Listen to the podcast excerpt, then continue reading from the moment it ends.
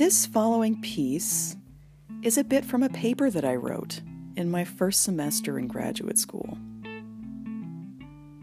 The longer that I'm in this thing, the longer that I am training in anthropology and the more that I'm training in ethnography um, in a sort of systematized way, the more I truly do long for a transparency and for a the storytelling that ignited this interest in the first place. I think that there is not only behind the paywall, but behind our own perhaps embarrassment or our own vision of how we're supposed to be unfolding as scholars, um, a, um, a little sensitivity about sharing our work. And as the years are going by in this process, it is becoming far more urgent to me that we share this transparency and we share the vulnerability and we share the curiosity that brought us to do what it is that we're doing. Ethnography is composed of the most extraordinary, tangential, serendipitous frissions of existence. They're fictions assembled out of our truths in some capacity. And so I feel like at this point, um, it's important for my politic that I show some of these things. Again, often this is hidden behind a paywall. Often this is hidden behind embarrassment. Often this is hidden behind later works that then this is, you find, you know, some kind of critical um, vulnerability in your work. But I am all about being thoroughly imperfect at this point. And that is the site in which generation and curiosity has been able to thrive in my life. So I'd like to just share a little bit about this uh, this piece and what I was working with at the time. What makes this work sort of pertinent, I think, for a more casual pop anth discussion or an invitation is that I was working with affect at the time. And affect is infamously difficult to pin down, but especially when you're then pairing it with the ethnographic vignette in some way, meaning a personal story, meaning a story that you're using to typify the theory.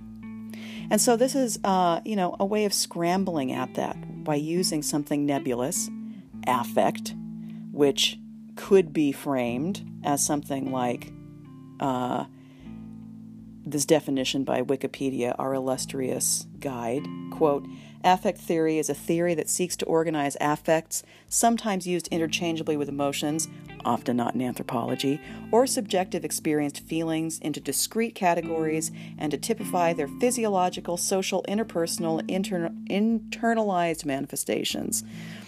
Each affect theory is defined in different ways depending on the discipline, and nearly everything that's written in this Wikipedia entry is being pushed back on in anthropology. So, in some way, affect theory is um, trying to engage with the indefinable, these, you know, indescribable, possibly nascent, possibly, uh, you know, circulated, possibly impressed feelings that we have before cognition, maybe, possibly before we can share um, with words and categorize them into an emotion. So, when that is then paired with something like an event that happens in your life that's really meaningful, you get some some odd work here, and that's what I'm wanting to share. I um, am engaging in this piece with a theorist who wrote a, uh, an article, um, Julie Soleil Archambault, and she wrote this article in 2016 called Taking Love Seriously in Human Plant Relations in Mozambique Toward an Anthropology of Affective Encounters, unquote. And um, I hope that you enjoy this incredible love affair that I still juicily am benefiting from.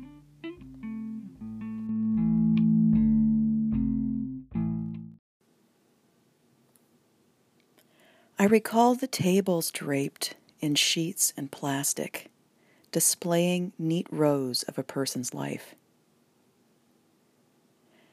There was a sense of pause and a sense of reverence, a tangy melancholy that wafted through the early summer house. Strangers quietly handling old shoes, standing in doorways while they calculated the deal. However, this very type of event is itself teeming with tensions. The estate sale is an exchange between human ghosts and those who consume their remains. We weren't there because we had a specific need. We didn't come shopping with a grocery list. Instead, many of us had come to experience the curious husk of a home that was left in the wake of departure. Undergirding the quietude in the house was a subtle, hungry buzz that I felt on the coating of my bones, one that I assume was a product of the collective attempt to subvert the transactional nature of our visit. As I walked through her kitchen and sifted through spoons, wondered what was behind her locked bedroom door, and considered buying a soap dish, the appetite for objects began to sour. There was something particularly ravenous about this space. This house was still particularly alive. Having been invited by a friend, I didn't know anything about the background of the sale, regarding who the previous owner was, where they were now, or who organized the event. What I did know, however, was that the style of the sale was implicitly intimate. There was a marked care in how objects were clustered on tables, polished and priced. Perhaps it was because of the tenderness of her home being vividly laid out, parts even in situ. But the entire affair became faintly grotesque under these conditions.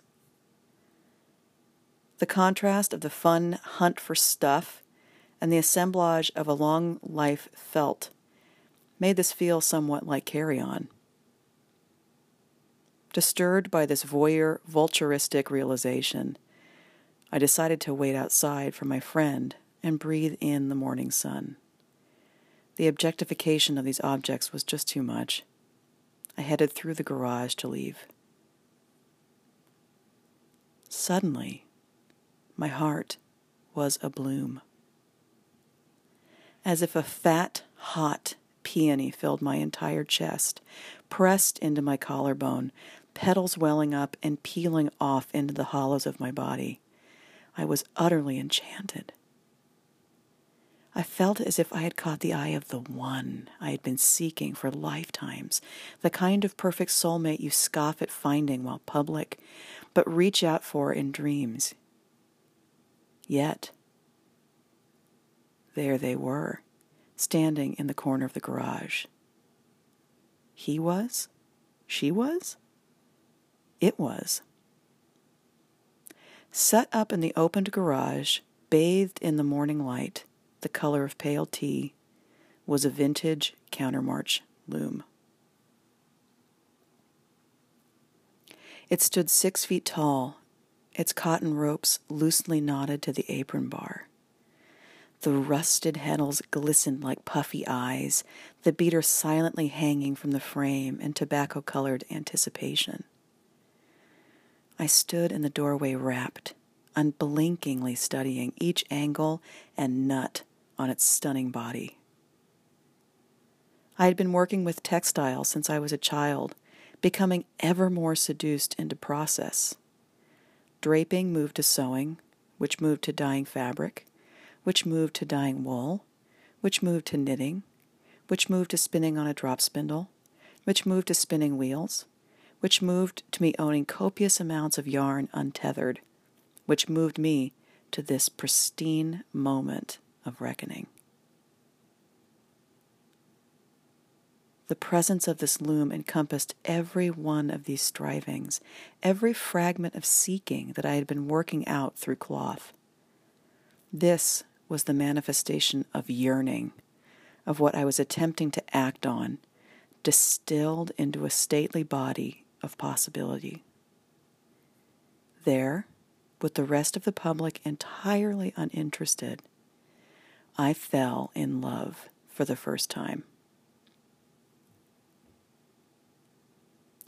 Julie Soleil Archambault's research concerning human plant relationships in Mozambique engages a particularly overlooked facet of relationality between, quote, us and the object, love. When positioning her perspective in regard to how we situate the affect in these relationships, she chooses a method where the, quote, study of affective encounters is concerned with the product of human engagement with this autonomous force, unquote. Through this position, we can both recognize the object as a participant in how affect is shaped and motivates human relationships with the material and one another, without needing to grapple with the notion of an object's own consciousness. When this is extended to an affective experience of love between human and non human entities, we are now concerned with a highly dynamic and contextual bond that decentralizes human primacy as the activating force. In this type of love, my type of love, we are not reckoning with the object as site of nostalgia or recollection that is tied to memories housed in the material or as a fetish of the index. We're not reckoning with a love that is human directed, projected and incised onto the bodies of non human beings. We're not reckoning with a love that is symbolic only. Instead, the object is an active participant in growing an affective and emotional love that is relational, that is fresh, that is participatory. It is an equal member in some way, and in the case of the loom, in the, as the initiating member of the deeply emotional response that is untethered to an existing memory. I was activated by the affect of the loom. I was made animate in a way that I wouldn't be without it. Although it seems paradoxical that something without a salient quote unquote consciousness could be the activating member, there is something important about the loom as a tool that marks this exchange. As opposed to instances where objects are sites of nostalgia or fetishism, like objective, object, objective sexualities, the loom offers me potentiality to activate the creative self it offers a possibility of creating something new through relationality and discovery with the loom. It offers me the possibility to make something with it and together combined create something unknown before. The semiotic function that is inherent in the loom as tool provides me a future with this object, not just a sentimentality or inert sexuality. May I add, something I have never been truly confident in in human relationships. It is within this latent potential for activation that is situated in the object that I easily trace the similarity between engaging a love affair with the loom to tending plants as lovers. Archambault writes, quote, Plants inspire deeply romantic commentaries that speak of authenticity and attachment. In fact, gardeners articulate their engagement with plants as guided by an overriding principle the love of plants. They also construct their human plant relations as markedly different from their interpersonal lives. Unquote. However, in the case of my loom, I would underscore the potential of the object to both activate the emotional aspects of a romantic relationship that felt deeply close and intimate, while simultaneously embodying the potential as tool, an inheritance to connect me to other non traditional relationships of love beyond romance among humans. Part of this has to do with how the object selectively seduces the recipient and why they were able to feel the affective power of the object itself. Archambault's observation that, quote, affect, in other words, may move different people differently, unquote, is particularly salient when considering the occasion of the estate sale. While most people had been deeply invested in pricing shoelaces and assessing Tupperware, virtually no one felt an interest in the loom. When I shook off my star eyed stare from the doorway hypnotism, I scrambled to find the manager of the sale to inquire about purchasing this loom. I was stunned when he informed me that no one had shown any interest whatsoever. I couldn't comprehend this apathetic response when I was boiling with a salivating fever just seeing it. To make more absurd, in love drunk logic, my visceral urgency to own or be near or have this loom was compounded by the fact that I didn't even know how to weave yet. This example of having the object affect me and not others has an inherent implication. If not them, why me? It's in this moment of consideration that the object is expanded beyond its relationality as a direct lover and leads me to envisage, envisage two new channels of imagined worlds that I hadn't initially read or felt through the object. First is the previous owner. Well, I wanted to buy the $350 loom on the spot. My early 20s finances did not allow this. The kindly son of the owner allowed me to pay in installments. Because of the prolonged contact overpayment, I had an opportunity to speak with him over a matter of weeks regarding his mother. He described her with a reverence and a quiet grief sharing that she had entered into an assisted, li- assisted living facility. It's still unclear why. I never had a chance to meet her.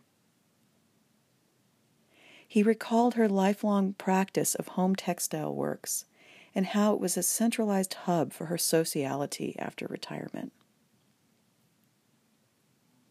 These conversations took place in her garage, surrounded by the evidence of her life dry cardboard boxes full of persimmon colored acrylic yarn, bins of sleek shuttles burnished with use, and stacks of scrapbooks full of wool samples labeled in her elegant scrawl. It was clear by her care and the details of her projects that these objects were incredibly meaningful to her and that she had been engaged in a passionate love affair with the loom herself. I identified with that as a person who had never met her. In the presence of her ephemera, a series of impasses were cobbled together to connect seemingly disparate people. The world of textile making was entirely illegible by her son, and the world of his mother was entirely illegible to me. However, the objects somehow brought together these disparate worlds through a translation that conveyed a mutual sense of love. For me, it was of a desire to learn and revere the craft as placed in the objects she tended to. For him, it was in the confidence that I would care for what his mother loved, in a way beyond his ability, but in step with his sentiment. This mutual intelligibility bred a triangulated affection that both encapsulated people remembered and the objects present. I purchased an object, but earned an inheritance of love. The second channel to imagined worlds piggyback on the first, in that the objects have a lineage attached to them. They are not only part in a set of tools associated with a method outside of place, but are part of a concrete community in place before I encountered them. By tracing the loom back, I was able to reconnect it to the Tri Community Weaving group, an adult education school that held classes in the textile arts for over 50 years. Through this connection, I began taking classes with the community who knew and loved Jan, who was the woman who owned the loom, her friends. Fueled to learn how to use the object to fulfill my own romantic love with the loom, I began to encounter a previously unimaginable world of highly contextualized and deeply nourishing loves in this community. I encountered Jan through the people who attended to her, who simultaneously forged fresh bonds with me that echoed with an exquisite diversity of love sisterly, motherly, grandmotherly, mentorly, creatively, spiritually, empathetically, psychically, intellectually, historically, and far more.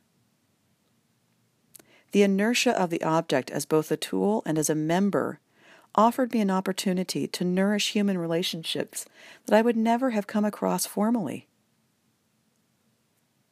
If contingent on normative confines of space, quote, culture, unquote, generational habit and exposure, it would have been exceedingly rare that I would have met any of these retired, widowed women who lead their lives in well defined troughs of habit within a 15 mile radius of the homes they've lived in for the past 40 plus years. Beyond measure, my dearest and most beloved companion in the class was Janice, the 80 plus year old teacher with flashing fresh eyes and hands laden with silver rings. The depth of our friendship blossomed into a type of love I had never dreamed imaginable. Not only did she generously share her lifetime of textile insight with me, but the tenacious wisdom of her life through an affable, light joy. The capacity to abstract my expectation of love roles matured in this setting. Friends could feel like giggly girlfriends in one moment and provide seasoned advice produced from a lifetime of hardship in another. The object, as an effective agent for encounter, presents a host of possibilities and intersections. When considering love in non human and non standard ways, the object features as a central player in the ways that we exchange, envision, and feel diverse loves. In the case of a loom, its simultaneous capacity to induce an emotive response in those who can pick up on the affect is mirrored in its capacity to motivate, connect, and trace back to potential lovers who share a common love for the potential of the loom. In this way, we may consider the arbitrary limits of how we may imagine inanimate objects as an agent of emotional influence upon the lives of humans and the implications that carry for the daily lives among our things.